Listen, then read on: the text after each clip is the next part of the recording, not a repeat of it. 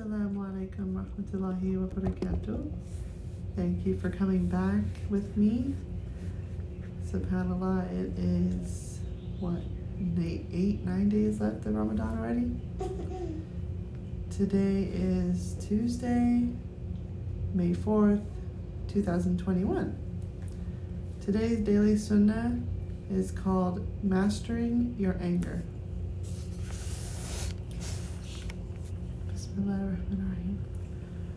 Ramadan is an opportunity to practice more God consciousness, and this should lead to more self mastery or self control.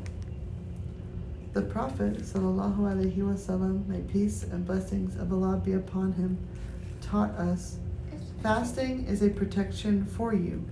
So when you are fasting, you do not behave obscenely or foolishly.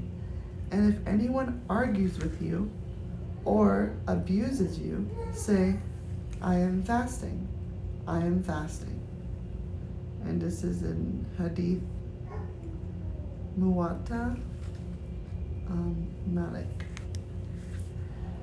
Whenever you're put in a situation that forces you to be angry or upset or inclined to quick quarrels, utilize this opportunity instead to calm yourself down and practice self discipline. The reward of practicing discipline is far greater and more lasting and more fulfilling in this life and the next. MashaAllah. So, yeah, you know, just take a couple deep breaths. You know, we're, we're learning if we take a couple deep breaths before we, you know, get angry or do something, then, you know, we don't get as angry and we calm down a lot faster. MashaAllah. All right. See you tomorrow. Assalamu alaikum wa rahmatullahi wa barakatuh.